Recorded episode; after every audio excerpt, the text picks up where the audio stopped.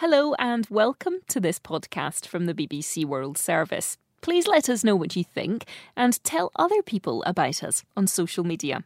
Podcasts from the BBC World Service are supported by advertising.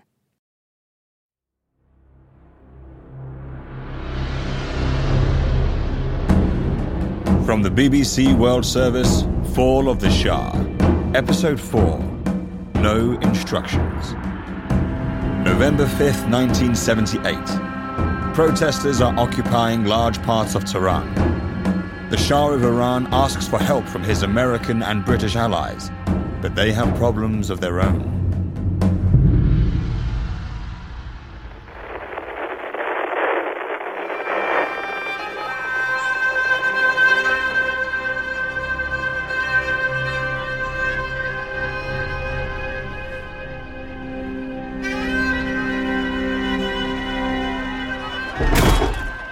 Gates are made to be broken, locks to be forced open.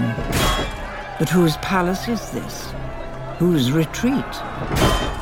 Through the rose garden, past the swimming pool, students, revolutionaries, agents provocateurs trample into the hidden world of the British compound. An invasion of Britain in Iran. An offense against diplomacy. An affront against the order of things. November the 5th, 1978. What foreigner can count themselves safe in Iran now? In the American embassy, Ambassador Sullivan plans for the worst. Essentially, Ambassador, we've set up the network connecting as many American citizens currently in Tehran as we can get details of. Excellent work, Molly. Now, we need to roll out evacuation contingency plans. That is in hand.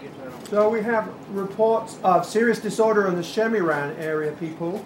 What's the situation there? Uh, so it seems a, a couple of banks are being attacked. Looting now. I believe they're not stealing the money, but burning it, literally burning it in piles. What the heck's that about? Some sort of protest, I guess, sir. Okay. Well, Molly, have Washington answered my cable yet? I believe not, sir. I mean, of course, it's a normal Sunday. Oh, sure, sure. High days and Mr. holidays. Sullivan, we have a call for you from Ambassador Parsons on the French embassy line for some reason. Okay, I'll take that in my office. How's your Sunday proceeding, Tony? I've had better, Bill. Guess where I'm calling from? Only the French embassy. Ooh, that's got to be painful Ah. for a Brit. But you know why I'm here? Our compound is literally in flames. Shocking. That's shocking, huh? How are your people? Well, apparently no one's hurt, which is a blessing. Bill, is this line secure? Sure. Absolutely. I am beginning to lose faith. I'm beginning to wonder if we're backing the wrong horse. Whether this whole thing's inoperable with His Highness in the saddle. What are you getting from London? London? They've not the first idea what's happening here. Too preoccupied with picketing gravediggers and inflation. I suspect the remarks of our Foreign Secretary about Khomeini being a fanatic may have set this whole shooting match off. Meanwhile, every mission's packing up and leaving town. Even Pakistan now. Mm, Japan, I heard. Hmm, Israel will be next. Hmm. Okay. Let's meet at Niavaran. I think he's out of touch and we can put him straight. He'll listen to us speaking with one voice. Maybe the whole liberalization approach is not delivering. You Americans have such a way with euphemism. So let's talk Turkey with him. Prayer meeting. One hour. Agreed. But my advice is get your plan B in order.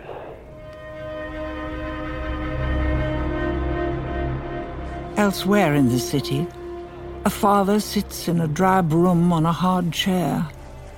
Amir sits waiting for his son. His daughter Shireen's loss more raw than a weeping wound. Will he be weak, father? My brother? Will his bones be broken?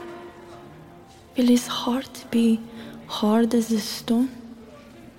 Excuse me, young sir. I was told to report here.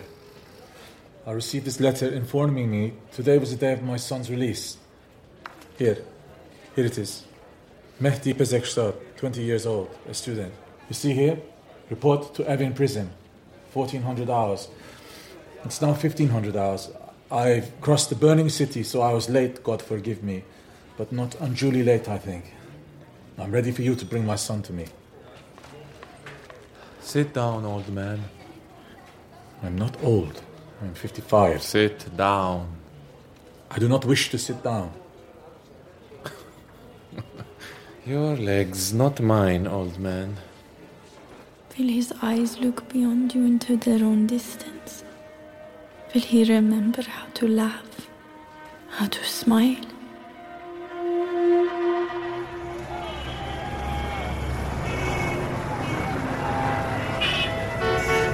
The old Shemiram road is completely blocked, Ambassador.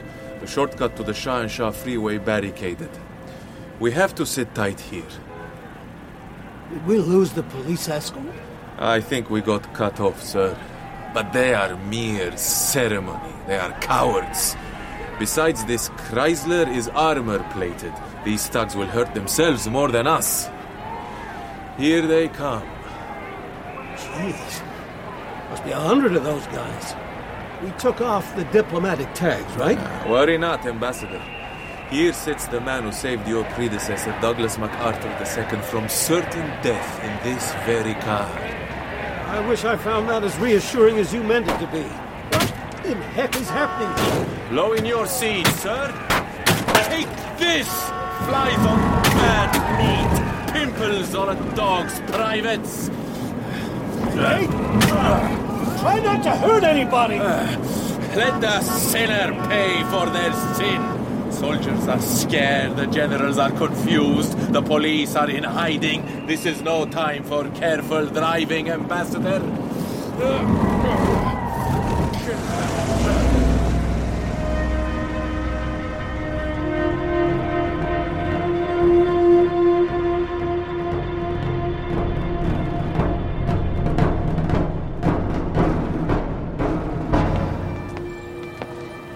Take your back, son? It is nothing. He looks so old, Father. Where has his tenderness gone? Did you receive my letters? I received nothing. You don't know then about. I know what they did. You know about. Shirin. They will pay. They will pay. For every crime they commit is remembered by God. Every deed and every crime. Soon my torturer will be in prison too. The great Nematollah Nasiri. In a warm cell, no doubt. But I will be out here! I am out here! You have a fine beard now.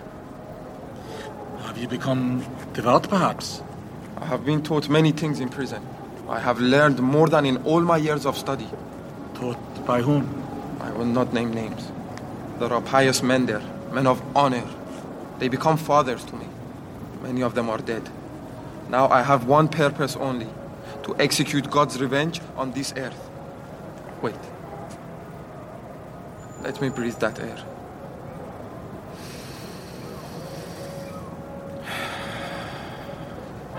It's like spring water. Why are you not smiling, Father?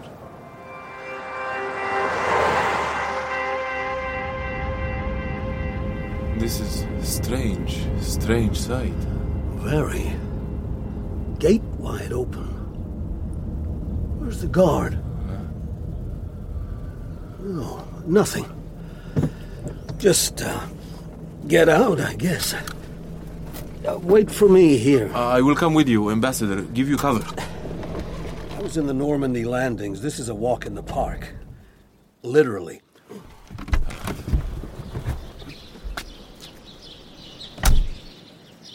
Hello? Hello there? Hello? Is anyone here? Hello there? Bill, who's that? Over here? Parsons. Oh. Tony, are you the Shah's major domo now? I have traded up, so to speak. You got through that show unscathed then. I arrived like Monty, atop a chieftain tank. The crowd wasn't to know he didn't possess any ordnance.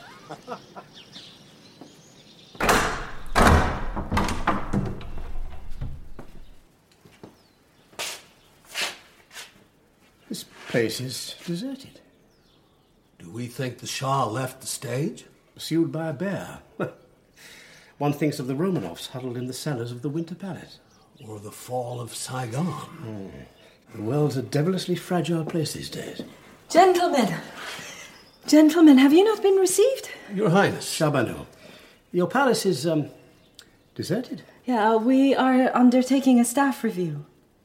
Um, I was just in the library, deep in a letter about the worrying state of the Eram Gardens in Shiraz. They're exquisite. 13th century, according to your calendar. I fear their riches are in danger of being neglected. Sir Anthony, I wonder if you would support an overture to UNESCO. Uh, there may be more pressing matters on hand, Your Highness. Where is His Imperial Highness? Of course. You are here to see my husband, of course. Is he aware of the chaos downtown? You think he is unaware? You think a pin could drop in this nation that would not sound like a bell in his ear? Uh, we do not seek, of course, to disparage him. People do. May I ask you to step into the library? I would like to speak with you privately. Uh, of course, but our business is urgent. As is mine. And it is the hostess's prerogative, I think. Huh?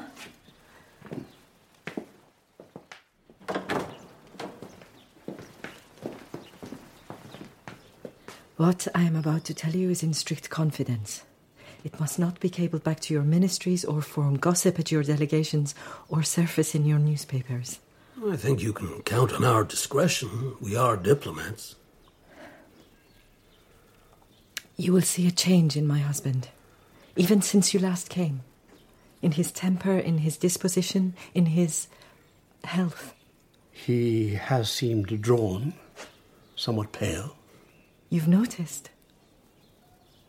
No one must know, and you must never tell a soul I told you. We're talking grave illness? Terminal? I've said too much already. Now I have done. I can rely on your discretion. Let me take you to him.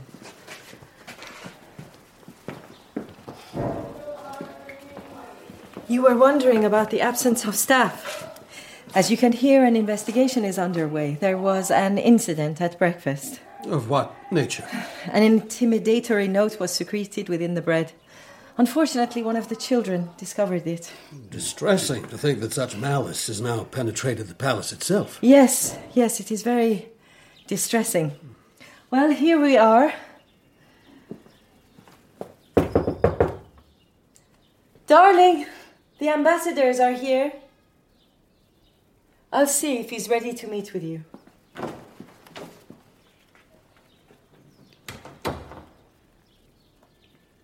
This place is falling apart. Let's reserve judgment. If she was running the show, things might look a little brighter. Maybe that's the next step. Palace coup. Farah wears the imperial pantaloons. the city burns, and yet you gentlemen smile. Uh, not, uh, not at all, Your Highness. Uh, mere bravado, sir. Whistling in the dark. That enviable Western sang-froid. Well, come through. Thank you, Farah. Goodbye, gentlemen, and God's blessing on you. Hmm. In these times, our foreign friends mean a great deal to us. I trust your journeys were not too eventful. Hard to maintain diplomatic immunity when the world is sicker than a rabid dog. Your Highness, I have formally to report a breach of diplomatic conventions of real gravity. Ah, yes, the matter of your embassy. Regrettable. Yes, regrettable. Name your price for any repairs. Sir, that is not my point.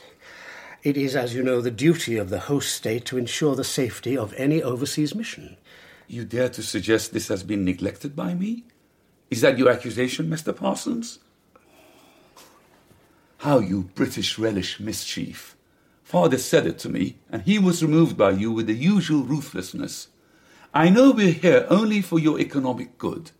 Now that you've been at the sharp end of our people's anger, perhaps now you will speak to your BBC, demand they cease their malicious and ill informed broadcasts which give succor to my enemies. I am shocked, sir, by this tone. As to the BBC, they are independent. I have no powers to Sir, we speak as citizens of friendly nations. Who are my friends now, Mr. Sullivan? Mr. Parsons, we will meet any costs of repair. I have nothing further to say to you at this time. The Iranian people have experienced centuries of such underhand meddling from the British. They may well harbour resentments that flare up from time to time. I do not justify it. I am delighted to hear that, sir. But until such time as you feel able to ensure the safety of my staff and mission on your soil, I cannot proceed on customary terms. Now you threaten me? Perhaps you should look to your own nation. Riots, rotting garbage, Irish bombs, strikes. It seems none of us are immune to disorder. Good day. Good day, indeed. Indeed. Well, given that, I feel I must also withdraw. You stay. I need to speak with you. I fear I will have to cable home this extraordinary exchange. Cable what you like. You have no sway here. You are a representative, no more. Fine. Fine, I take my leave. Bill? Take great care, Tony. I wonder, given the circumstances, I wonder whether you can afford to offend old allies. Am I to receive a ticking off from you too, Mr. Sullivan? You are ambassadors, not my schoolmasters. Keep to your brief. Right so. Well, on that note, I will take my What leave. does your government want of me, Mr. Sullivan? Does it wish me to crack down whatever the cost in blood? Does it want me to abdicate and let chaos take the throne? Break bread with fanatics and communists? Truly, I have not the first idea what you Americans want. And please, no more polite platitudes. I want clarity, answers. If I am candid, I would have to admit I have no clear instructions on this. These, these are my friends. But surely you don't need us to tell you what your people want. They don't know what they want. They claim they want Khomeini, a fanatic, a madman who they have mistaken for a saint, who wishes to consign his country to barbarism. No, I cannot allow that. But then, can I prevent it? There are surely other options. Name them. Well, how about power sharing with liberal opposition groups? Liberals? These people are not American liberals. Most of them are nationalist fanatics, representing none but themselves. And my removal is their precondition. So reinstate the 1906 Constitution, empower your assembly. The fanatics and leftists hold democracy in contempt. If these options are closed to you, there is surely only one remaining option the Iron Fist. Fully militarized rule? What your father would have done. Yet so many are already dead, and each death breeds more dissent. Can a king murder his nation? How would Mr. Carter view that? The U.S. government, above all, is committed to the establishment of order and the security of our personnel here and business activities. It should be admitted, however, that there are nuances in outlook and approach within government and its departments that may account for any apparent mixed messages. Very diplomatically expressed. But what is your view, you, William Healy Sullivan, as to my next move? My personal view? You long to give it, do you not? You are a rare thing in the modern world, a king who rules his nation. I salute your prosecution of the role. But what if your people see no requirement for a king determining their lives? What if not just some, but the great majority of your people have come to feel that way? What then? Might the time have come when you ask yourself, sir, whether you are as much of the problem as the solution? You're an interesting diplomat, Mr. Sullivan. Do you often find yourself straining at the limits of your role? I have been in this game for 30 years, sir. I have served in East Asia. I oversaw the bombing of Laos, the Vietnam peace talks. I have been round the block. I have a good sense for when a society starts to run out of road. You will be aware of the Persian concept of the farr, the right of a king to rule, as long as he protects his people and retains their love In the Shahnameh, it is seen as a light in the very face of the king, so bright those in his presence must cover their eyes from the glare. Do you see this light in my face, Mr. Sullivan? ارتش بود انصاری رو بفرستین تو So, the liberalizing experiment is dead. It seems you have rallied me, Mr. Sullivan. Your pessimism seems unfounded. As of tonight, I will dismiss my current Prime Minister, make arrests of those deemed most involved in corrupt practices or repression, such as Nasiri, and well, Hoveyda. Tomorrow I will speak to my people. Now, do you need an escort to return you safe to your embassy? I do not, Your Majesty.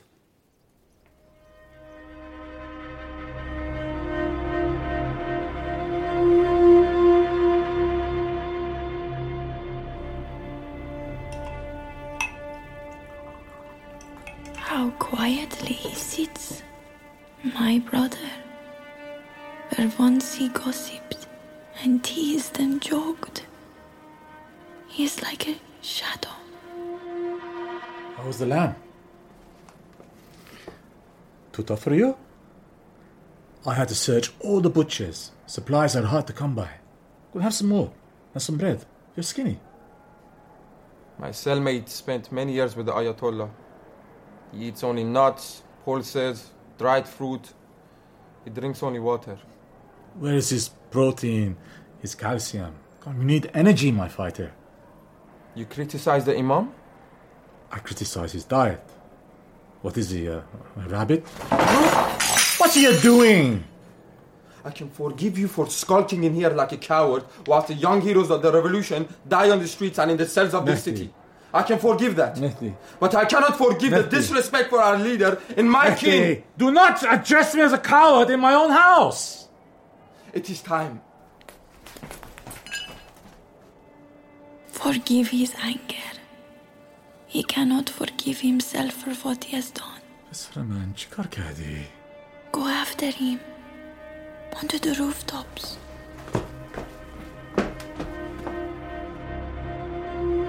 Every night they gather at 8:30, the designated time. Every night across every roof, at high windows, as the cold air bites and fog rolls down from the hills. And tonight, the moon has the glare of fire on its bony features. Son? What did she look like when you found her? The wounds were hard to see. Wounds? Yes, there were many. And the army made us pay to take out the bullets. They are ghouls. Monsters. They're frightened. But that is hard to forgive. She seemed so light, so young, so small. You- remember when she was little how she would sleepwalk and your mother feared she would fall down the stairs? She looked exactly like that.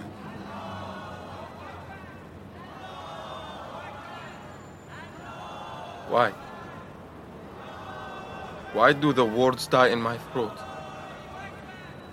In prison, we would chant it and get beaten for it. And so we chanted it harder, harder. Dreamed of being part of this. A wave of sound, the whole nation in one voice, under the cold moon. We two are silent. May we just listen tonight? I'm sure the Ayatollah, who is a man of God, will forgive us for not obeying his injunction for this one night. And I have a family again. I'm not happy, but I am happier than when I woke up this morning. Hold him. Gather his raw bones and taut his skin into your arms.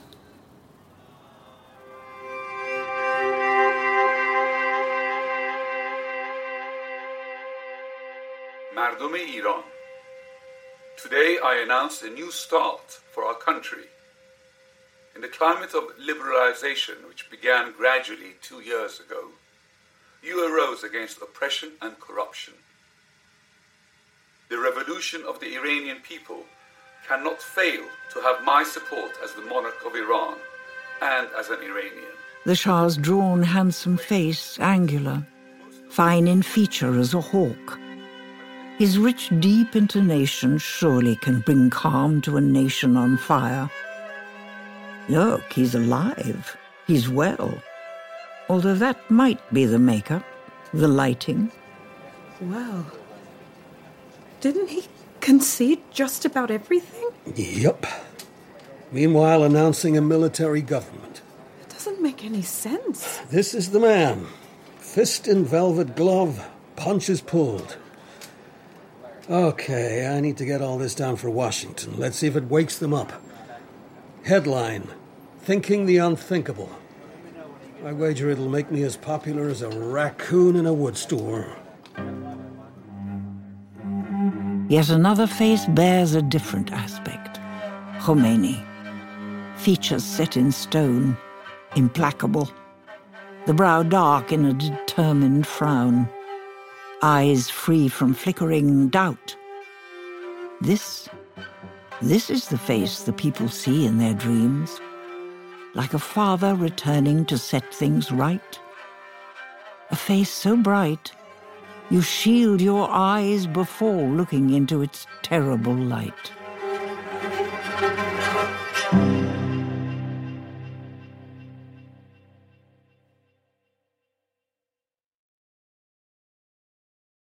Next time on Fall of the Shah, there's conflict in President Carter's White House. This time last year, this was a viable regime in a viable nation, an island of stability, right? The words of our own president. How can that simply vanish? What, because a stubborn old man sits under an apple tree in Paris and makes a few mystical oh, remarks? It's a bit more now, than a month that, ago, a month ago, our ambassador had nothing but good to say about the Shah. I have a feeling, sir, we've been looking in the wrong direction. I have a feeling we have profoundly misunderstood this country, this part of the world. I am getting a lot of problems here, but precious few solutions.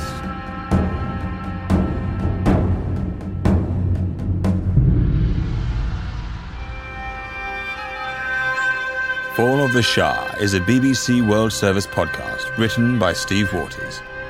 In episode 4, William Sullivan was played by Tony Turner, Tony Parsons by Sam Dale, The Shah by Bijan Daneshmand, and Farah by Natalie Armini.